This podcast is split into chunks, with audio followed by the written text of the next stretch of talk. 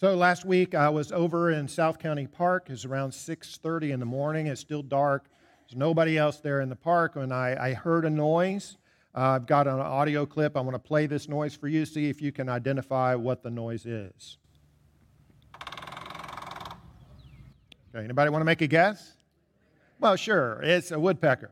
Now, this particular woodpecker was pecking not on wood or trees, he was pecking on the aluminum bleachers there in the park.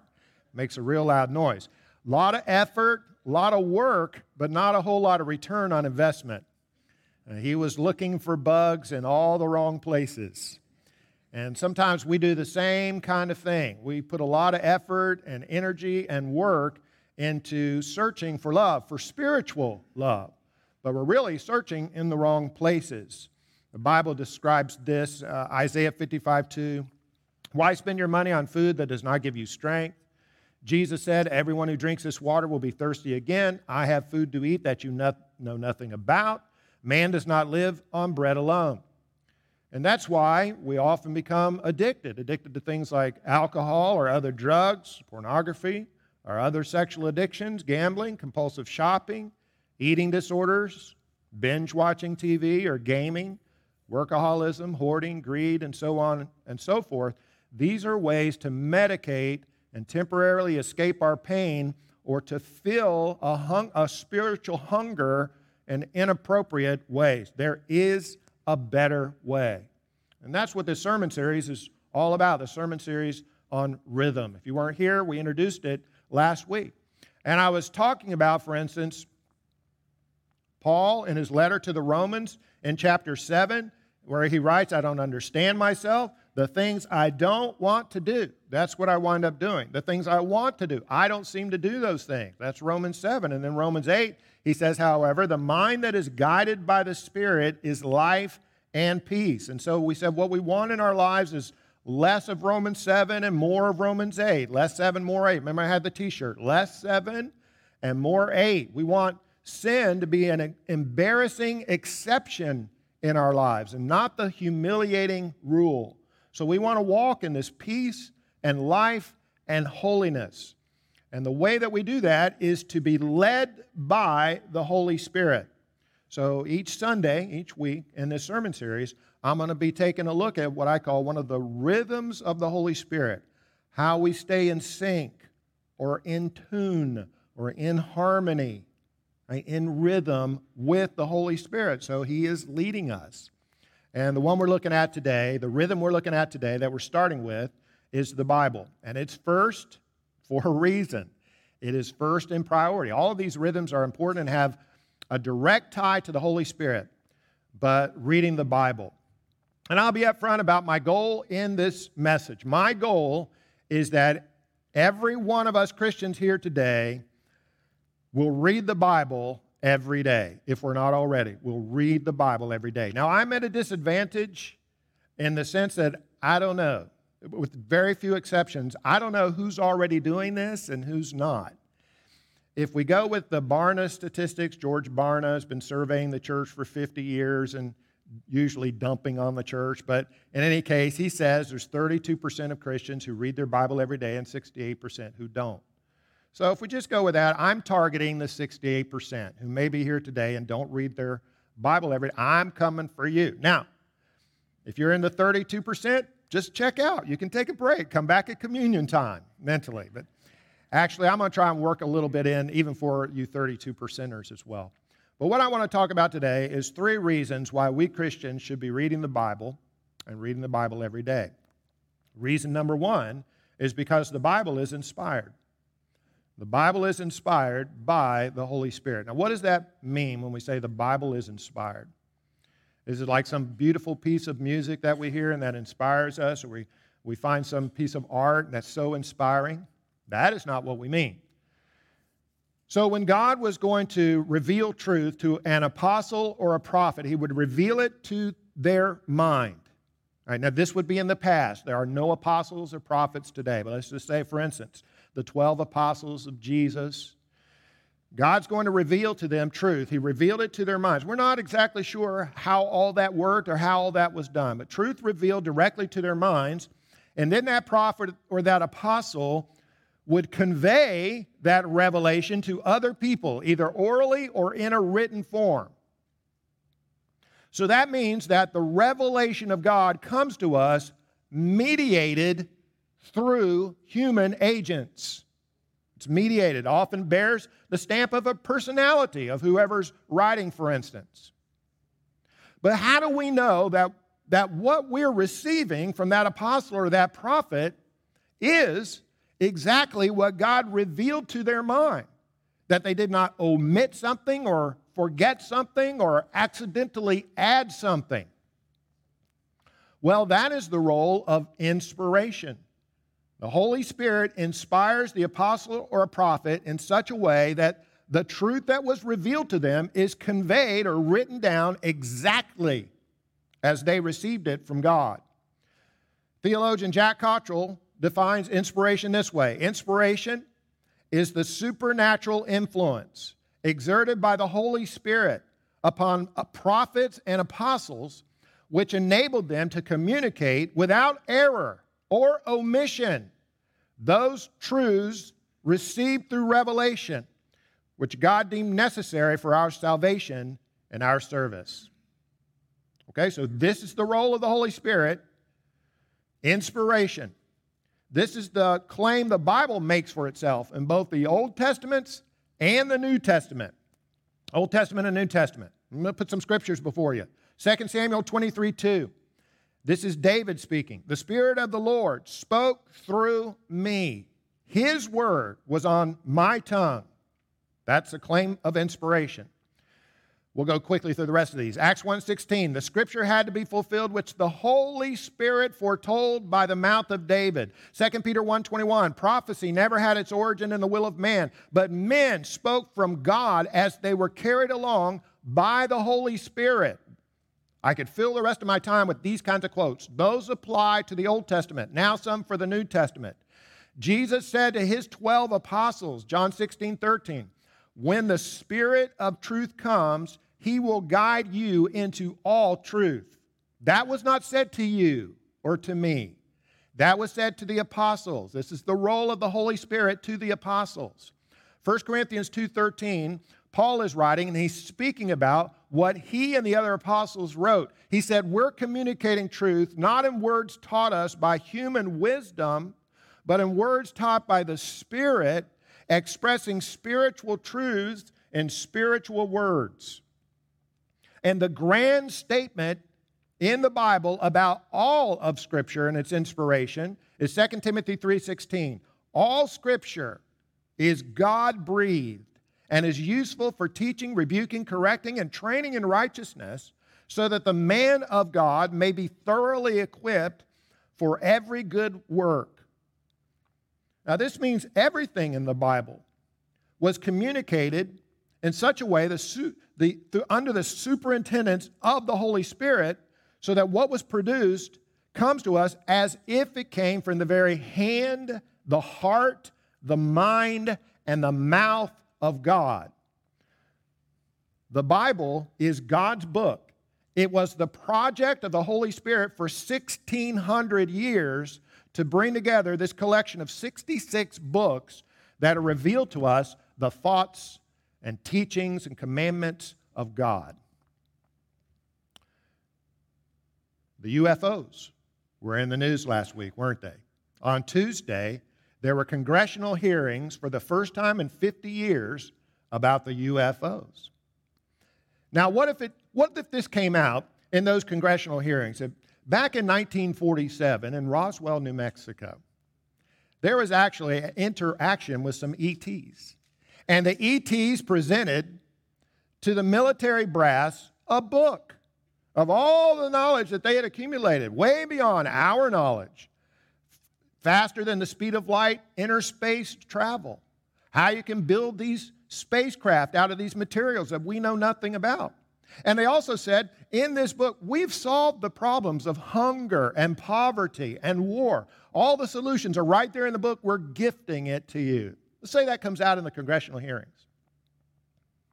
And a congressman asked the Secretary of the Navy, Well, you've had this book from the ET ever since 1947. Why haven't you applied those lessons yet? And the Secretary of the Navy says, Oh, well, we haven't gotten around to reading the book. How absurd would that be? And yet, an extraterrestrial has visited our planet and given us a book. And in that book are all the answers to poverty, right? To the poor, to the hungry. All the answers to a renewable source of energy and power for peace, peace of heart, peace in the world. It's all in the book. Are we reading it? Read it because it's divine. Now, here's a second reason to read the Bible is because it is transformative. It's transformative. Romans 12, 2, Paul writes, Be transformed by the renewing of your mind. You and I need to be transformed. How are we going to be transformed? By renewing our mind. How is our mind going to be renewed? By reading the Bible. You know what a catalytic converter is? Got a lot of car guys in this church. I was amazed at the car show yesterday. How many people came? We got a lot of car guys and gals in this church. So, y'all know what a catalytic converter is. I don't. I had to look it up. But a catalytic converter takes the poison out of the emissions that are coming from a car. Basically, that's the way I put it. And God's word does the same thing. It takes the poison out of our minds, out of our hearts, the things that we've learned in the past that we need to unlearn. That's all got to be cleansed. Our minds have to be transformed. Jesus said to his disciples, John 17, sanctify them by the truth. Your word, your word, God, is truth. Sanctification. That's a theological term, the progressive process of becoming holy, becoming more and more like Christ incrementally. How does God sanctify us? Through His Word, which is the truth. The Hebrew writer puts it this way The Word of God is alive and powerful. It's sharper than the sharpest two edged sword, cutting between soul and spirit, joint and marrow. It exposes our innermost thoughts and desires. It's like God's Ginsu knife that He's getting in there and He's cutting away the sinful cancer. It's like God's laser that comes and removes the cataracts on our eyes and these sinful blind spots. It's the Holy Spirit's primary tool for accomplishing that. It's very difficult for us because we live here in the earthly plane to keep our eyes and our minds on heavenly things. But that's what we're called to do. Let me read you a passage from Colossians chapter 3. It's a little bit long. And as I do so, think of it in terms of reading the Bible. Colossians 3:1. Since you have been raised to life with Christ, set your sights on the realities of heaven Think about the things of heaven, not the things of earth. Put to death the sinful earthly things lurking within you. Have nothing to do with sexual immorality, impurity, lust, and evil desires. Don't be greedy, for a greedy person is an idolater, worshiping the things of this world. Get rid of anger, rage, malicious behavior, slander, and dirty language. Put on the new nature and be renewed as you learn to know your Creator and become like Him. How are we going to learn to know our Creator and be like Him? We don't know anything about God that we haven't read in the Bible or is taught to us from the Bible. And then let the message about Christ in all its richness fill your lives. We're filling our lives with that message. Gilda Radner, in her book, It's Always Something, writes about her friend who had a little dog named Dibby. And Dibby was pregnant with puppies, but had an accident with the lawnmower and her two hind legs were cut off. Rushed her to the vet. Vet said, We can save her, just sew her up, and the puppies will be okay. So that's what they did. So Dibby healed up, and of course, you know how animals are. They just no muss, no fuss. They just make do. So Dibby learned how to walk. Two steps forward with her front legs and then flip up her hindquarters. Two steps forward, flip the hindquarters. Dibby gave birth to the puppies, nursed them, weaned them, and when those puppies learned to walk, they all walked like Dibby. You know, we've all learned things from our family of origin, as it's called. Many good, maybe some not so good, or from our environment, or from our friends, or from our enemies, or from the culture. And those things that we need to relearn or unlearn, we do that through reading the Bible. Reading the Bible. Just like some of you have artificial hips and artificial knees and artificial this and that. And when you get those things, what do you have to do? Go through rehab and learn how to walk all over again. We have to learn how to walk a walk that's worthy of the calling that we have received. We have a new heart, a regenerated heart, and a new spirit. We have to learn how to walk worthy of that and in alignment with that. Okay. So the Bible transforms, the Bible is inspired, and then the third reason, well, we're just talking about reasons to read the Bible, is that the Bible sustains. The Bible sustains. Jesus said in Matthew 4 People do not live by bread alone, but by every word that comes from the mouth of God. And again, give us today our daily bread. Now, I infer from this that we should read the Bible every day. Uh, it's not a command. I'm, I'm inferring. I think it's an implication of the Bible, and I infer that we should read the Bible every day. Jesus said, Give us our this day our daily bread. Mark Moore, some of you are familiar with that name if you've been involved with Core 52. He wrote Core 52 and he preaches in Arizona. Mark Moore says, the most powerful, most effective, and most dramatic way to grow spiritually is to engage with the Word of God at least four times a week. That's it. That is the most effective way to grow spiritually, at least four times a week. Jesus seemed frustrated with the believers of God in his day who had not read their Bible. Matthew 12, 3, Jesus said, Haven't you read what David did? 12, 5. Haven't you read in the law? Haven't you read that at the beginning the Creator made them male and female? Have you never read from the lips of children and infants? Have you never read in the scriptures? Have you not read what God said to you? Haven't you read this passage of scripture? Wouldn't it be embarrassing for Christ to come back and look at you and me and say, You haven't read? Haven't you read the Bible? Haven't you read this? Haven't you read that? I think embarrass- embarrassment will be the least of our problems at that time. Paul the Apostle, when he wrote his letters, he understood and stated these are not the words of man, these are the words of God. Very strong claim of inspiration. He expected those letters to be read. Colossians 4:16, Paul says, to the church at Colossae, after this letter has been read to you, see that it is also read in the church of the Laodiceans, and that you in turn read the letter from Laodicea. 1 Thessalonians 5:27, I charge you before the Lord to have this letter read to all the brothers and the sisters. Presumably, there was illiteracy in the church in that day a lot of slaves in the church. So when they got together on Sunday, they gave over a lot of time to the reading of Scripture. People couldn't read it, they had to hear it. In fact, these may be the only two commands I can find in Scripture to read it. Most of them are listen to it and hear it. Matthew 5, 15, 10, Jesus called the crowd to him and said, Listen and understand. Matthew 11, 15, he who has ears to hear, let him hear. Now, we have the technology now to stream the Word of God. Now, that little phone can be our biggest enemy or our greatest friend.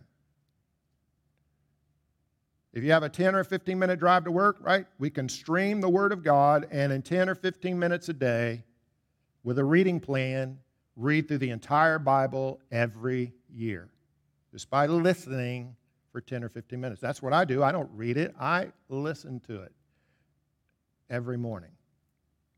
And someone may say, well, you know, I've already done that. I read the Bible. I read the Bible back in 1979. Why do I need to read it again? Well, maybe God has something to say to you today that he couldn't say back in 1979.